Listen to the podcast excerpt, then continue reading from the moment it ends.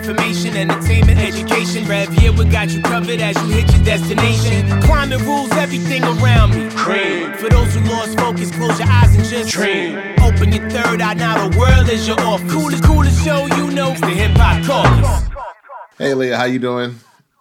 Good. How are you? I just want to say that I love your work. I, I really do. Um, it's Thank uh, you. Yeah, no, I I, I uh, get to read. Yeah, well, I, I don't get to follow you on on Instagram. I know you have a large following on Instagram, but I'm in your I'm in your Twitter crew over here. I, I love that. The Twitter crew is like a special crew. It's like a smaller crew, a targeted crew. I get to be myself. I love that. That's good. I, am glad you you clarified. Too. I was I was I was worried. We said special. I said, "Oh no, the Twitter crew. what have we done? I gotta get them get get them tight." Well, welcome to the coolest show. Uh, yeah. Um, so, for all the folks who don't know you, who is Leah Thomas? Hmm. I never know how to answer that question, but um, hey, I'm Leah. I'm from the Midwest, originally St. Louis, Missouri, um, and I currently live in Southern California. And I care a lot about the planet.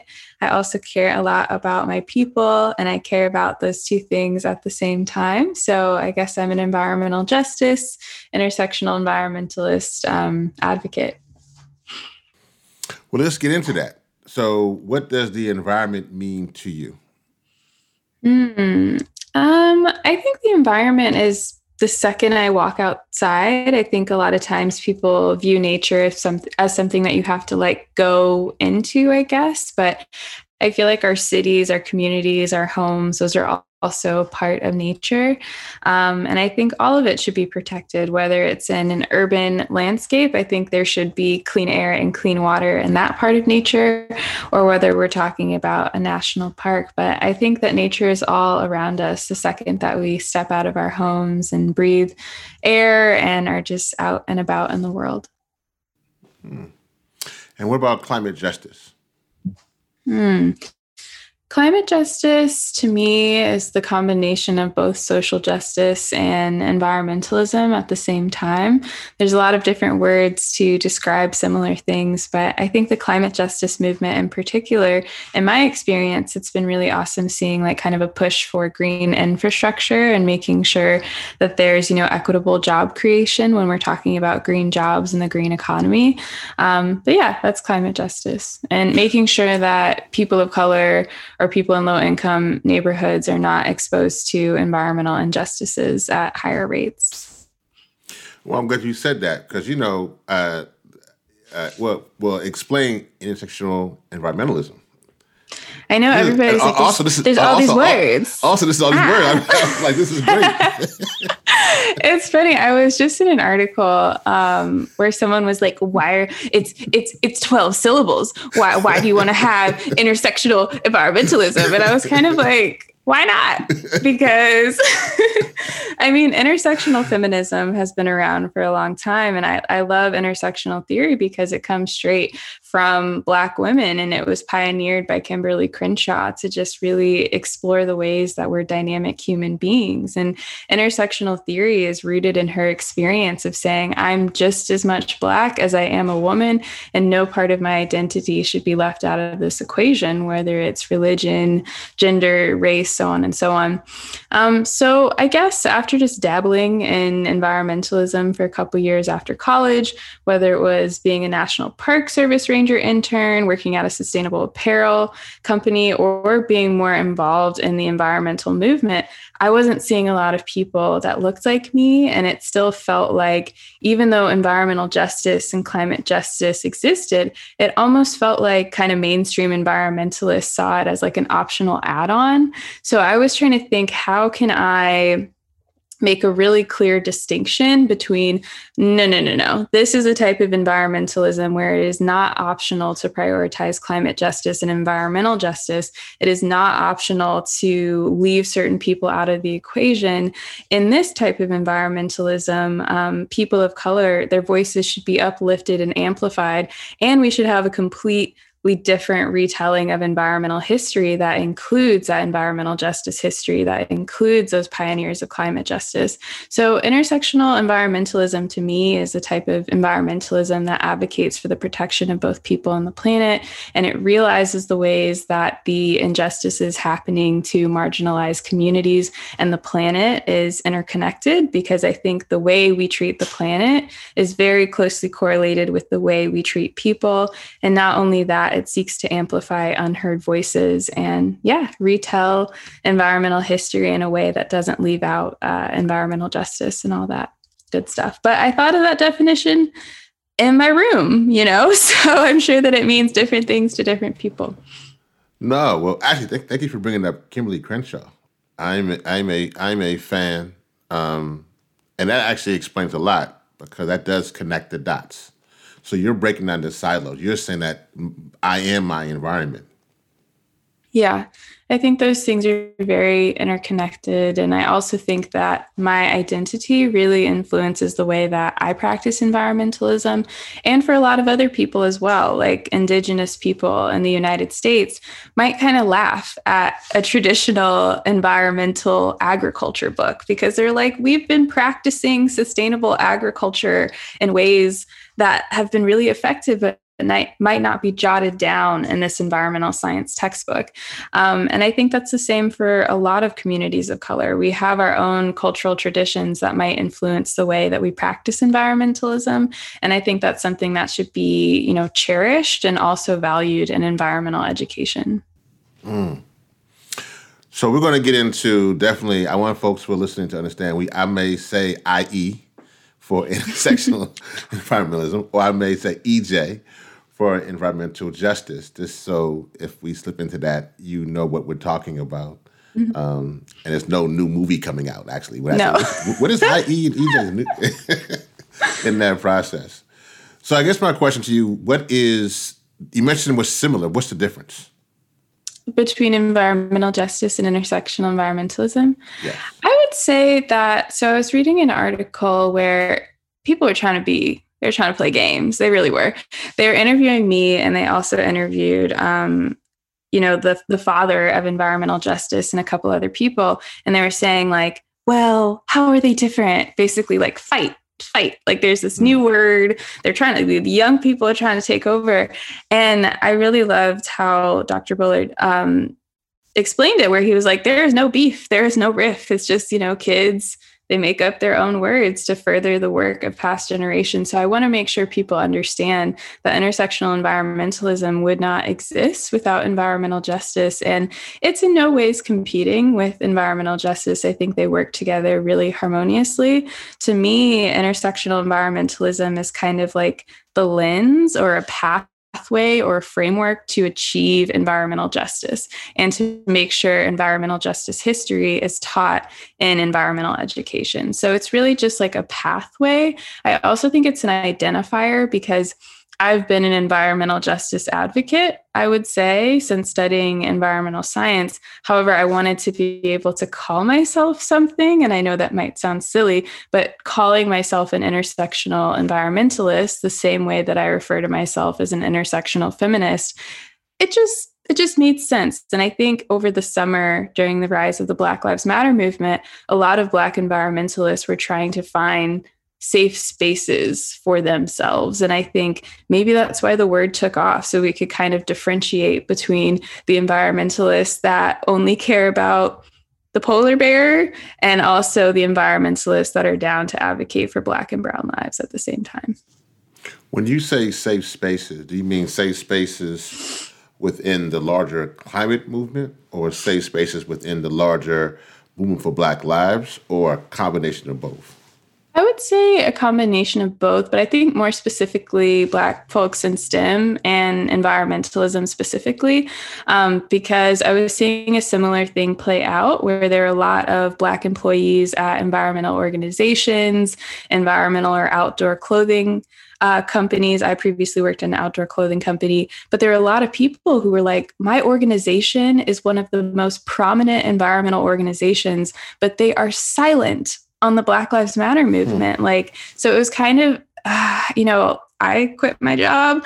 Uh, some other employees from that company quit our job because of the lack of, um, you know, advocacy for for Black lives during that time. So I think it was just people were looking for community in the environmental space because it was almost like, wow, some of y'all really don't care about us. Like we gotta we gotta start our own thing. We need to have our own support groups um, for ourselves. So I don't know. I guess that's how grassroots things happen. It just kind of happens. Like a lot of people just, just percolates to this. Yeah, yeah. No, I like it. I like it. I mean, I'm with it. Um, it's interesting too. You mentioned about the outdoor apparel. So I'll tell you a story that once, um, as you know, I'm in the hip hop world as well. And uh, we were talking with folks over at, I'll just say outdoor apparel as, as well. There's not to anybody no no bad pub, but it is what it is. But so I was talking with them, mm-hmm. and we were mm-hmm. talking with them how people in our communities were killing um, each other for their coats. Mm-hmm. And we were, t- we were trying to explain to them that, you know, and they're literally buying their coats um, and their apparel. And in that meeting, they said that one, they didn't know, in essence, that quote unquote urban communities were wearing their coats. Now I was trying to think, everybody had the coat. Hey, I mean, he was like, this was like, come on now, everybody was rocking that coat. So I know you had to see the the dividends and the and the little the little charts go up. You mm-hmm. know, in Detroit, and New York, and, and all around Chicago, because it was all rocking the coat. They're like, no, they didn't know. And I was saying, well, how do you? And it was literally, in, in, in essence, they didn't say it in that meeting, but they were in essence you know. saying that this, we weren't marketing for them. They just yep. much, they just found our our our apparel and made it theirs. How do you feel about when, yes. when you hear that? So I love sustainable apparel but the outdoor industry specifically is like this it's it's it's, it's interesting. It's interesting. So i don't want to name any brands specifically but just for context i'm not talking about a particular brand wink but for listeners like brands like the north face Moncler uh, patagonia those are some like outdoor brands off the top of my head that have been like adopted in other contexts outside of just like summiting a mountain. So these brands started initially for like elite climbers and whatnot, but then they're actually really warm. And the way that like people do, we're going to take it and adopt it into a style that, you know, works for us. And that didn't just happen in urban environments that also happens in Wall Street. So in Wall Street, everybody wears a Patagonia uh, vest but I don't hear the same. Even Ted like, Cruz. even Ted Cruz. okay. So even Ted Cruz, or let's take it to the South and let's look at white fraternities. They wear the Patagonia, um, you know, jacket. So these are two prim- primarily white other crowds that are not the elite climber, why is it okay for white people in an urban Wall Street environment to wear the jacket? Mm-hmm. And that's okay. And the company is very aware of it. Why is it okay for the white frat folks to wear the same thing and that's okay. But the second it comes to black folks like adopting it in their environment it's kind of, they know it's happening but it's kind of not about any brand in particular. But they know it's happening and it's like why is it you want to ignore that demographic? But you will happily take the money from Wall Street and the white fraternity brothers, but not the other people who are wearing it. So I think there's a lot of coded uh, language and kind of racial language in the um, outdoor industry in particular, which is pretty sad. I think there's some hope there too, right? Because if they can actually connect the dots to what you're saying in regards to intersectional environmentalism and as far as to climate justice, maybe they can use that influence to help. Absolutely. Yeah. And the North Face has done that in part. Like they've partnered with um, her name is slipping my mind, but the director and writer of Queen and Slim, and she also did that show, mm-hmm. maybe from Chicago, Chicago or something. I forget her. What is her name? Oh, Lena Waithe. Yes. So she was an ambassador for the North Face, and she had this really amazing explorers program um, for different explorers who may, maybe didn't fit the traditional like outdoor explorer summiting a mountain, but they redefined what it meant to be an explorer. And that could mean someone in an urban environment, that could mean someone in the South, in the Midwest. It didn't matter.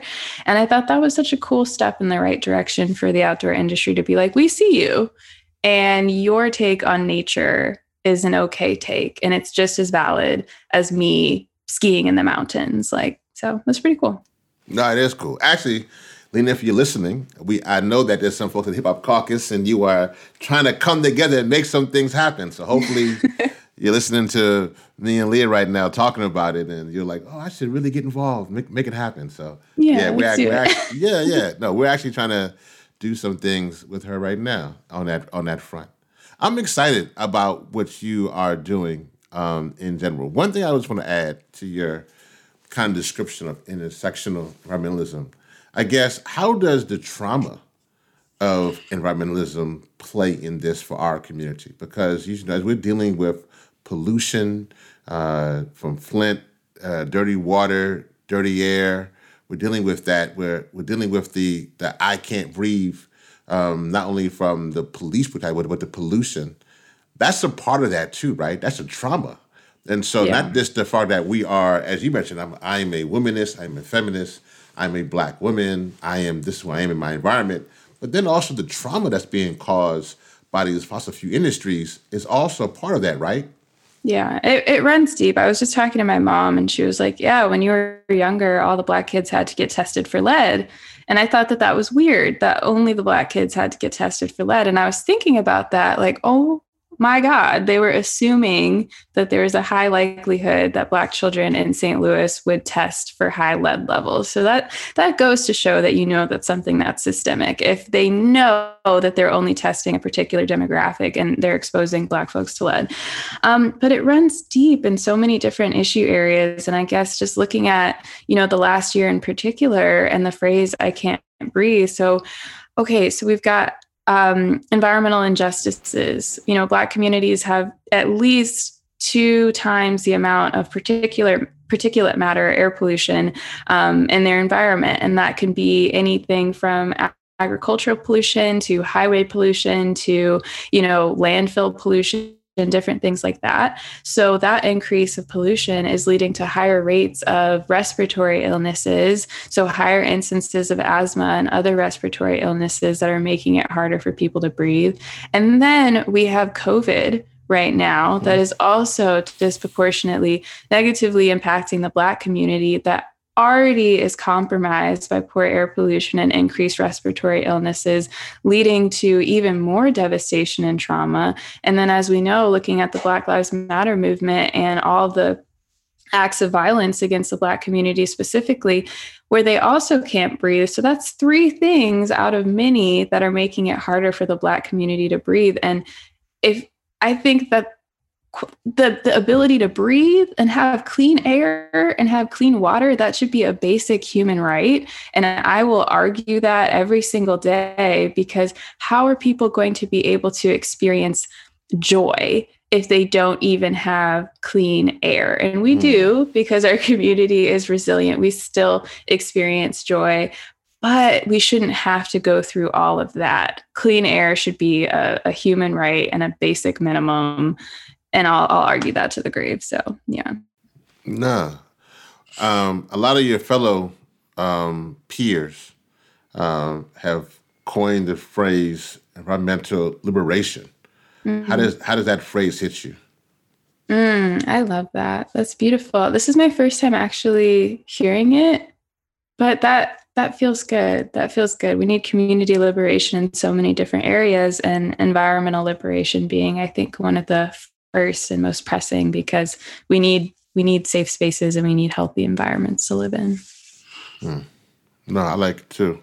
Now you're a writer. You've been I, have been reading some of your dope articles. You, are writing all over the place, as, as, a matter of fact. In, in your Vogue article titled "Why Every Environmentalist Should Be Anti-Racist," you said the following: Environmentalists tend to be. We said following quote: Environmentalists tend to be well-meaning, forward-thinking people who believe in preserving the planet for generations to come. They will buy reusable cups, wear ethically made clothing, and advocate for endangered species. However, many are hesitant to do the same for endangered Black lives and might be unclear on why they should. End quote. So, how must environmentalists be anti racist? Yeah, I think a lot of environmentalists, for the most part, even if you're looking at like the 60s and 70s and the creation of Earth Day and the hippies and all those folk, they're usually like, you know, they're like nice people. but sometimes nice white people do really bad things. And I think um, when we're looking at environmental policy, a lot of people might say, but we have the Clean Air Act and we have the EPA. And it's like, but those well intentioned laws are only protecting certain people and leaving other people incredibly vulnerable in their living environments. Um, so that's why I think it's important to be anti racist because being not racist or not, you know, bigoted, like a bunch of these hippies were probably not racist. Some of them maybe, but they were well intentioned people. But well intentioned people led to environmental laws that are negative impacting other people. So it's not enough to just be not racist. So I think it's important to actively be anti-racist and to constantly be like, okay, how let me look into the laws that I'm voting for right now. Let me like make sure that I am like taking a stand against white supremacy and racism and bigotry when I see it because I think it has to require like some sort of action behind it. It's not enough to just, you know, I'm a nice person. That's that's not enough because nice people have created some pretty messed up laws. So no, well, I agree 100%. And as you know, well, a lot of these organizations, when they were created, they were created solid, siloing themselves from the mm. beginning, right? So, back as you mentioned, the modern day environmental movement, so to speak, which was created 50 years right alongside with the EPA, um, they were created avoiding uh, the Black Power movement. They were uh, they were avoiding the gay rights movement. They were avoiding the, the Audre Lordes and the women's movement of, of their day um, to create, in essence, the climate movement. And so, in some cases, they didn't want to be a part of that those other movements. They were actually even mm-hmm. avoiding. It was cases when it was people who were white. They were avoiding the the anti-Vietnam, and and you know, and they continued. That continued. They avoided uh, the environmental justice movement when it came up in Warren County. They avoided the apartheid yeah. movement, and so I guess when you see that the history also means they've have they've avoided for this long. Now that when they can't avoid it any longer, what happens now? Will they stay or will they go? I'm curious. I really am because, yeah, I think it was very deliberate that the environmental movement, like you said, was incredibly white, even though they adopted did so they appropriated and used uh, civil rights tactics like bus boycotts and different boycotts for their environmental uh, protests. So that that feels a little extractive. They use those same means for their benefit specifically to create environmental laws that mostly benefited them. So i think it was pretty deliberate. Um, and I think we've seen that happen again because the Black Lives Matter movement has been going on for quite some time. And then also the children's climate movement has been happening. And then the, the general climate movement has been happening, which has been led primarily by like white children or white young people. And we're seeing a similar issue. We have people fighting for Black lives. And within the Black Lives Matter movement is also a call for environmental justice. However, we see this completely separate, almost white youth led movement that's happening. And it's like the same thing is going on. Mm. We can't just have these side by side movements where you all are completely disregarding our lives. Um, so I'm curious to see because over the summer with intersectional environmentalism, and I think 2020 was the most intersectional year that I have experienced. We Facts. got a pandemic. we got like Black Lives Matter movement. We got a presidential election. We got, you know, healthcare reform. There's all this stuff. So I think a lot of young people, especially, are gravitating towards systems thinking and intersectional ways of thinking because it just makes more sense to like attack the common thread that flows between all these systems instead of having these separate movements. So I do think that there is going to be change. However, I would be lying if I didn't admit that I think a lot of the actions of last year uh, were performative. So I think some people will fizzle mm. out who weren't really about it. But I do have hope, and I have hope because um, even recently, the White House just dropped a video that was titled The Intersectionality of the Climate Movement. And then they had a, an IG Live with intersectional environmentalists, and they're they're meeting more so with these grassroots environmental media organizations. And who knows, maybe that's performative, but I think it's a step in the right direction. I'm excited about environmental justice policy really I just I love turning on the news. I hate it, but I love turning on the news and hearing environmental justice come out of people's mouths more than I did a couple years ago Definitely. by even mainstream politicians. So it's like, yeah. you know, I think I think something's working. I think we're going in the right direction. No, I agree with you. I mean, wholeheartedly. I, am excited to see uh, where we're going with that, and you know, I, and I too agree with you. I think that some of these things are performative and you know may may not be long lasting but we, we are hoping for the best in that regard yeah. now Absolutely. i know that you also do like you have uh is it green girls company let me make yeah. sure yeah the greens girl co come on now you gotta say that like as though you know okay i got it now so yeah. what is what is that and i know it's in round like is it well, tell folks what, what that is. Yeah, so it started as a passion project. I actually need to like take a break and then revisit because I was like, oh wow, this is supposed to be a hobby and now it's a business. Um, but I was really just thinking about all the different areas and topics that that were intersectional in nature, and I think one of them is cannabis. And I think the war on drugs um, was so harmful to the Black community and displaced a lot of families. And the more that cannabis is legalized, we're still not seeing equity uh, or like cannabis, you know, reparations. Um, even though it's legalized, there's still arrests in states where it's legalized and those arrests are still primarily black folks and then even when you're looking at you know um, people who are making a lot of money in cannabis it's primarily white folks so i just i felt like I think legalization of cannabis is going to happen federally in the next decade, probably sooner.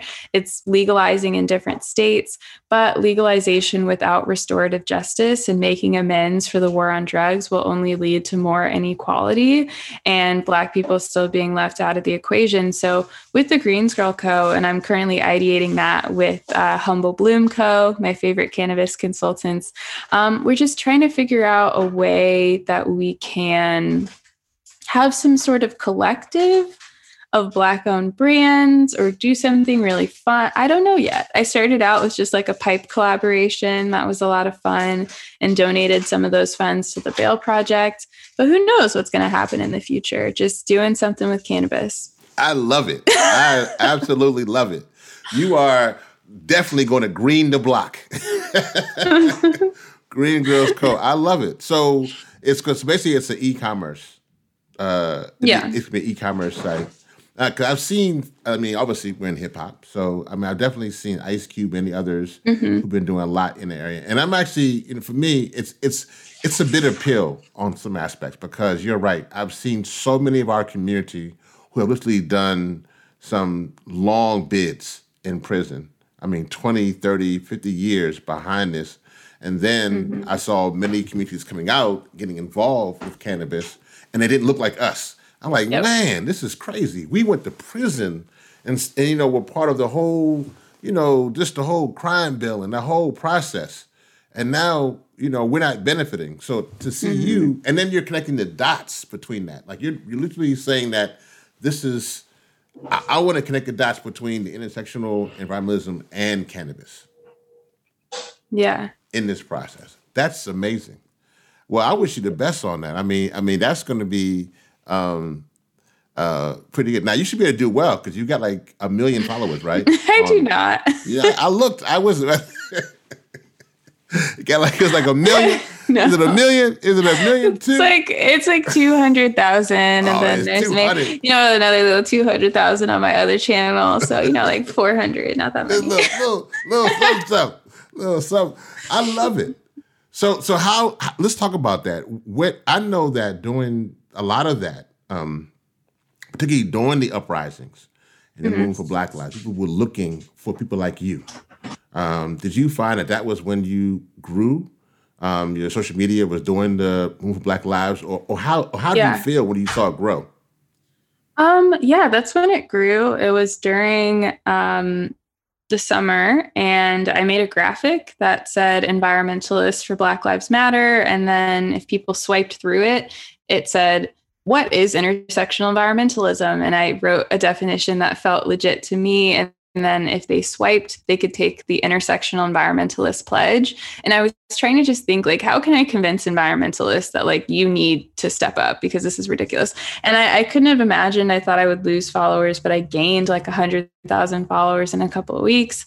Um, and then yeah, I mean, it was really cool. But I also, uh, hmm, I just I didn't want it to be about like just me, like always making sure that it's going back to the cause, I guess, because I think with the rise of my platform, I did see a lot of other Black creators, uh, you know, especially if they're talking about anti-racism, their accounts grew. But a lot of those accounts were very similar. They were biracial women or lighter skinned Black women. And I was like, why are our platforms, you know, growing so tremendously? And then I started to realize that, okay, a lot of my followers were Black folks, but then a lot of these new followers were almost like white people looking for the answers of how to be mm. Not racist. So I think that's been interesting to dabble with because now that I have all these followers, some of them are people who really want to be there. And other people, I think it was like a desperation to learn about anti racism really quickly. And now, like, what about if I post about my joy? Why are they only engaging in content where I'm talking about Black trauma? So it's been interesting getting those followers who want to be there for very specific reasons when I have to be like, I also have a life and I want to post about my joy. I don't exist solely to educate uh, strangers online. Um, so it's been it's been interesting, but I'm really grateful for it because there's been a lot of good that's come out of it. Being able to start the organization, um, a council, and also have like you know ten or so employees, which is really cool. Um, but yeah, it's it's been interesting to say the least. I'm not gonna lie. Oh, congratulations! That's a that's a great. That's that's. I mean, that's that's still that's fantastic. I mean, do you sometimes get tired having to be the one to help, particularly white people, explain to them what it means to not be racist?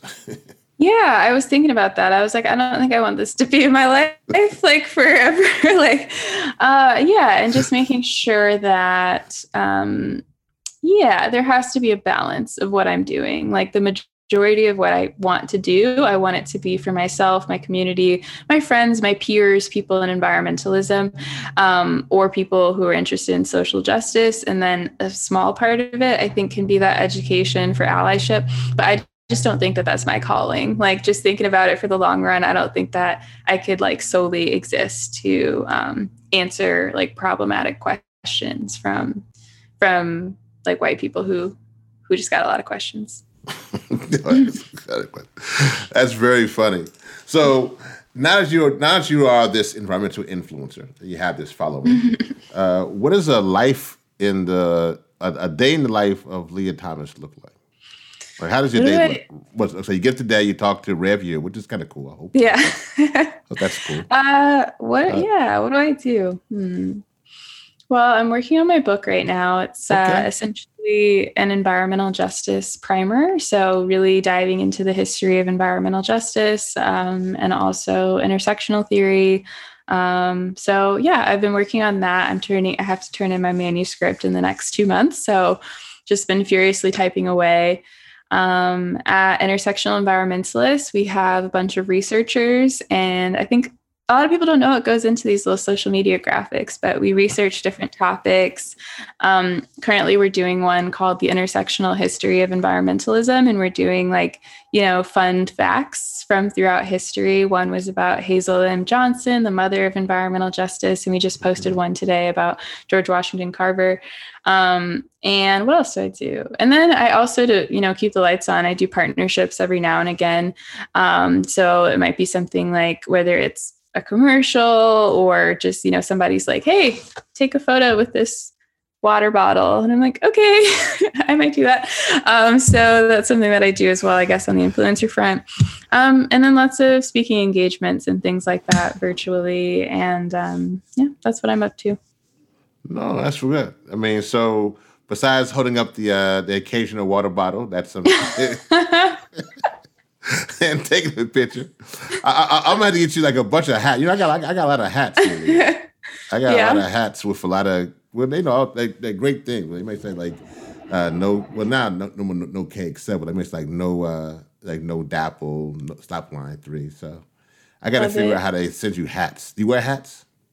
I do sometimes. I okay. do wear hats. Okay, we got to figure. I got to figure out how to get you a get you a hat so we can we can weed that into your into your marketing. Yeah. give me the give, give me the hookup price though. Don't, don't give me the don't give me the. Uh, okay. don't even worry. Don't even worry. that's, that's what's up. So, what, what, what, are your thoughts on that? You mentioned earlier something that's very important. That's kind of going to colorism a little bit, mm-hmm. right? And about um, about being an influencer. What are your thoughts now about being a about just the whole environmental celebrity aspect of this process? Yeah, I think it's interesting. Um, I guess from the reverse, like, so for example, there's so many like white actors or musicians or etc., like Leonardo DiCaprio, for example. So people, he's revered as an environmentalist, even though a lot of his lifestyle choices on the daily aren't necessarily the most um, environmental. But I think people or society were used to the that the reverse happening. So celebrities using their resources to become environmentalists. And I feel like they're not necessarily judged as harshly. However, we're seeing kind of a rise of the opposite happening where there might be an environmental advocate or even people who are prominent in other social movements then suddenly having brands wanting to work with them because instead of working with models, they're like, okay, we want to highlight people who are doing stuff out in the real world. And I think there's a lot of complications with that. And there's also a lot of scrutiny, which I think is definitely mm. warranted because we're not familiar with seeing advocates getting certain press attention. However, I think that press attention and whatnot, exposure can be good in certain circumstances if it's leading to it's directing back to the cause, which in my case, I feel like that has been the case because through these partnerships, there's been able to those brands have been able to work with other organizations or find like people within i guess our network that they can work with. Um, but i could see why that might be weird for people. And i think another thing is kind of dismantling the notion that activists or advocates or educators should not be compensated for their work. Um, it's almost like the, the notion of a starving artist or the starving activist. People want if you are into education they want you to starve for it to prove to them that you want to do this work for free. And I think for me, I was in a position where I was unemployed over the summer. All of our co founders were actually unemployed. So we were on unemployment and we were like, how can we fund this dream organization that we want to do? And then we're like, oh my God, there's a sustainable tea brand that wants me to take a photo holding tea. And if that paycheck can pay the salaries of five people in our organization, then this is maybe the way that we can hack the system. So I think sometimes people don't, you know, see all that goes into it. Um, and I do think that, you know, activists deserve to be compensated for their work. But I think there is some complication there with trying to understand like, okay, if you are an environmentalist or if you're an activist, are you allowed to also be embraced by the media? Or does that mean that you shouldn't i guess? So i don't know. I think i'm okay with it personally because it's been able to bring back attention to the cause but i also do feel some discomfort sometimes with people knowing me versus knowing the cause that i hopefully am standing for. Um, but you know what? If some random company wants me to be in a Super Bowl commercial, which just happened, if that helps people learn about environmental justice, then I'll do that 110%. So, yeah. No, I mean, I mean, I, I obviously, I understand. I mean, obviously, I, I am, I guess, seen as a figure within the movement. And so I guess I understand what that means. I guess my question to you is, and this is for, I mean, I'm and this will help me and help many of us in this in this position who are kind of faces, so to speak. We have there's a platform, as we would like to say. We know that's great for audience building, and and I agree with you. You, you I, say it louder for folks in the back that people need to be compensated for this work. I think though, should we also be cautious though, because we we don't want to be in a position where if we say that this is a predominantly white movement that has ignored putting particularly black people and brown people in positions of leadership, not just as far as faces, but leadership. And they've and they've avoided that by having them fund their organizations. Mm. Can we maybe get let them off the hook a little bit because if they see me or see you or see whoever, then that then people say, oh, okay, well look, they have a black person who's their their mm. spokesperson. I mean, how how how how do we uh, stop that from happening? Yeah, I think that's really important. And I think for me, I don't partner with these like organizations, I guess, that you're referencing. Um, it would mostly be companies, but I guess those companies, like you said, some of them can have really, who knows what their track records are. So, for example, I partnered with Tazo, the tea company, and through that internship, so they're owned by Unilever, which is one of the world's largest polluters. However, Tazo just partnered with CISA to create like the Tree Corps to plant all these trees and then they uh, you know they we didn't have a salary to pay interns so they decided to pay the living wages of eight interns. So it was it was kind of interesting the way that those partnerships are going. Um, but yeah i guess hmm I think it's definitely important to be cautious because there's a lot of greenwashing or woke washing happening right now where people are trying to partner with activists to put them, you know, in the front of their campaign. So hopefully other people think that the company as a whole is really woke. Um, but I personally haven't, I don't think I've seen that play out necessarily with my peers and with myself, but I think that's something to definitely be aware of and definitely um, and the scope of that contract specifying which ways the brands can represent you and what they can say and what they can't say, I think is an important step for sure. No, I agree. And I and I think something that we all have to look at carefully just to make yeah. sure that we're seeing, you know, how because there's I, I like what you when you were when you were explaining, you know, utilizing those that compensation to help interns. I mean, that really helps to do the work. And then at the same time, but then how do you ensure that you're not this how we're, we're not this not really being compensated correctly? You know what i mean? Like we're mm-hmm. really we're really stopping that. How, how, do you then explain one of the things you mentioned earlier about like dr bullard which is great i'm glad to hear that you know that that connection that, that whoever was trying to create that riff um, wasn't successful. And it probably was just yeah. based upon the maturity from both sides. But as you're doing your work now which is different than maybe those who did this work 40, 30, 20 years ago, um, they may not see it as being, you know, I mean, obviously they, like you mentioned before, they they went through. I walked through eight inches of snow and 40 miles to, to, to, get to school, and we had to go organize people. We had to do voter registration, and and that's all. It's all we still doing that for sure. But then, how do you then explain that what you're doing is as important as what and can connect to what they did back then? Yeah, I think that um, I, I don't like comparisons, and I think that happens when there's a lack of representation, and say there's only like a couple people of a particular identity group that are like in a certain area that the media has chosen to elevate for some reason there's almost like a like compare yourselves and that or that like that happens a lot and i really don't like that. So if anyone ever tries to compare the work that we're doing to the environmental justice movement i say like full stop.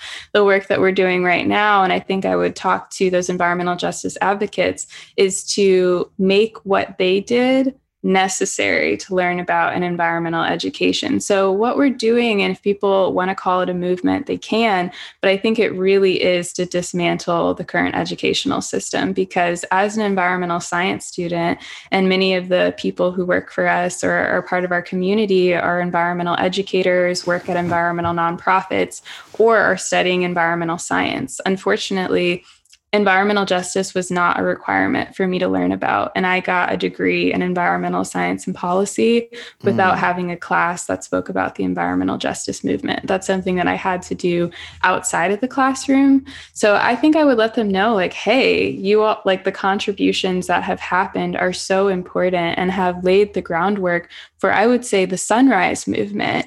I would say the climate justice movement that happened in 2018 all of that happened because of the environmental justice movement, like pioneering um, that. And I think I would just really make sure to reinforce that. I think the work that I'm doing in particular is to have a better retelling of environmental history that includes all of those people because it breaks my heart when people say i don't know who dr robert bullard is or why do environmental science students why can they graduate without knowing who the mother of environmental justice was hazel m. Johnson? So i think that's my fight. It's not necessary and that's a different fight um, but i think it can further the work that a lot of environmental justice leaders did. But I try to stay away from certain comparisons and things like that.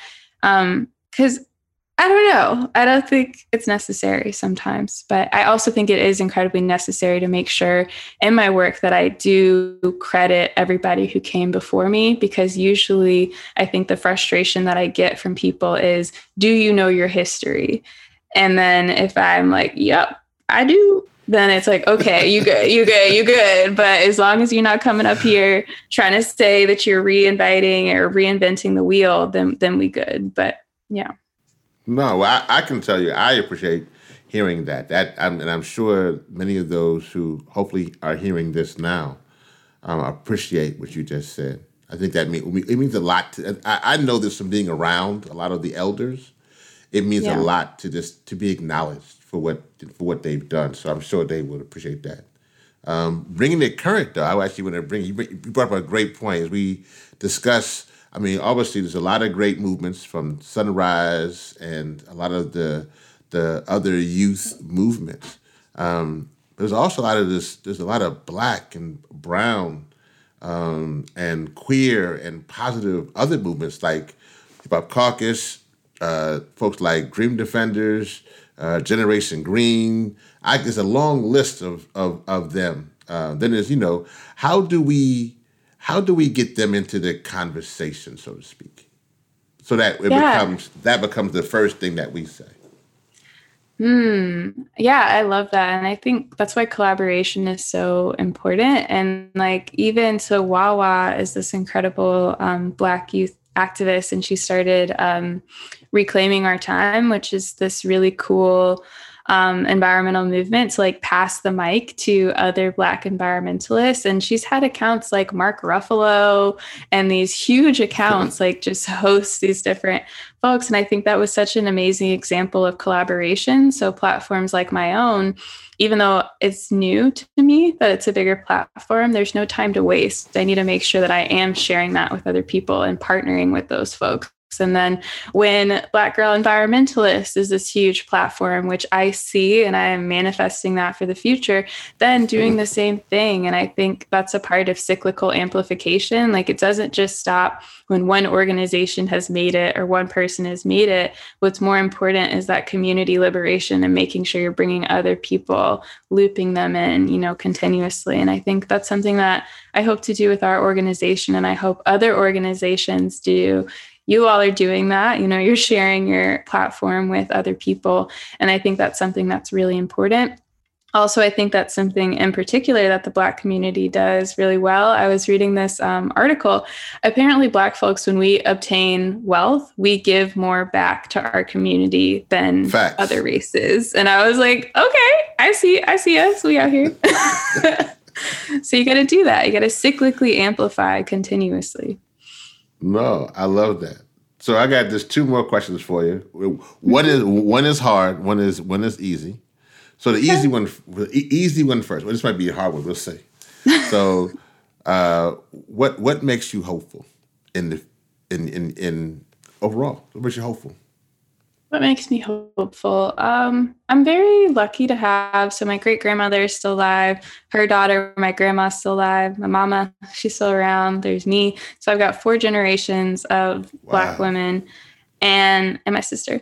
But being able to see even my great grandmother smile and my grandma smile and my mom smile, even though they came before me, I think that black joy and hope after everything that they've been through, like that gives me hope. That makes me smile.